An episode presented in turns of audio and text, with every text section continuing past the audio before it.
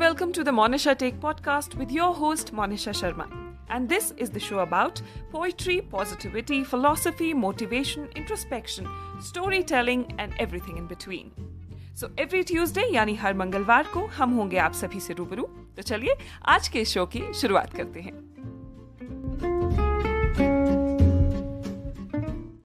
नमस्कार the Monisha take podcast के एक और एपिसोड में आप सभी का स्वागत है तो जैसे कि आप सभी जानते हैं कि हम आजकल ऐसी कहावतों के बारे में बात कर रहे हैं, जिनका नाम तो हम सभी जानते हैं। इन कहावतों का मतलब भी हम सभी जानते हैं। मगर इनके पीछे की कहानी के बारे में ना हमने कभी सोचा और ना ही इनके पीछे की कहानी हम जानते हैं। तो ऐसी ही बहुत मशहूर एक कहावत है, जिसकी लाठी, उसकी भैंस। मैं जानती हूँ कि ये कहावत हम सभी ने बचपन से ही सुनी है।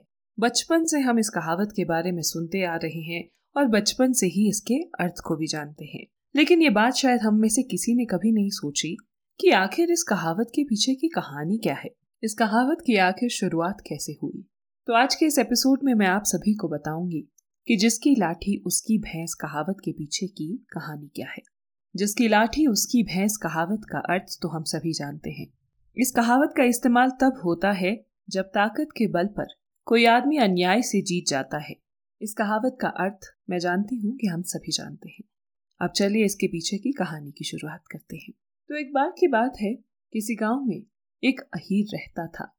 वे अपने पास हमेशा एक मोटी लाठी रखता था और इसी कारण सभी उसे लठबाज कहते थे।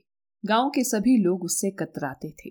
एक बार उसने देखा कि पंडित बिशन दास हरियाणा की एक भैंस ले आए हैं। भैंस देखते ही उसके मुँह में पानी आ गया। मन ही मन वो सोचने लगा कि इस भैंस पर आखिर कैसे कब्जा किया जाए। कई दिन तक सोचने के बाद, एक दिन जंगल में, गाँव के सभी लोगों के पशु चल रहे थे। लटपाज ने मौका देखा और पंडित बिशन दास की भैंस को हाँक लिया। शाम को जब पंडित जी की भैंस वापस नहीं लौटी तो वे उसे खोजने निकले।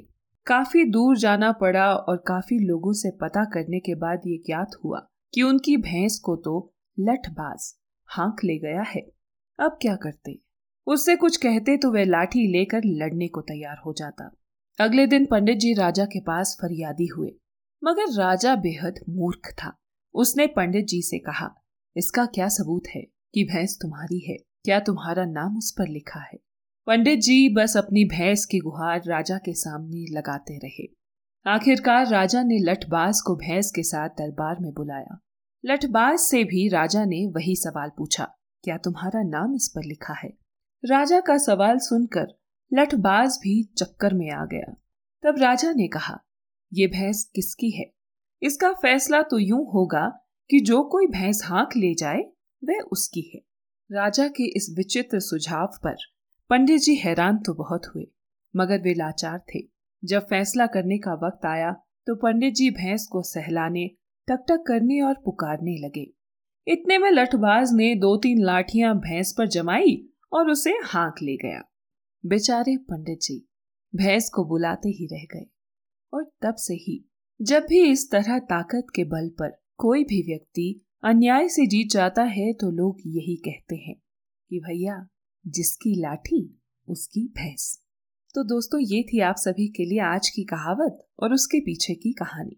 आज की इस कहावत पर आपकी क्या राय है? क्या आपके साथ भी असल ज़िंदगी में कभी ऐसा हुआ है कि किसी और ने बल प्रयोग से या फिर अन्याय से आपके साथ मनमानी की हो? मुझे कमेंट सेक्शन में लिखकर बताइएगा ज़रूर।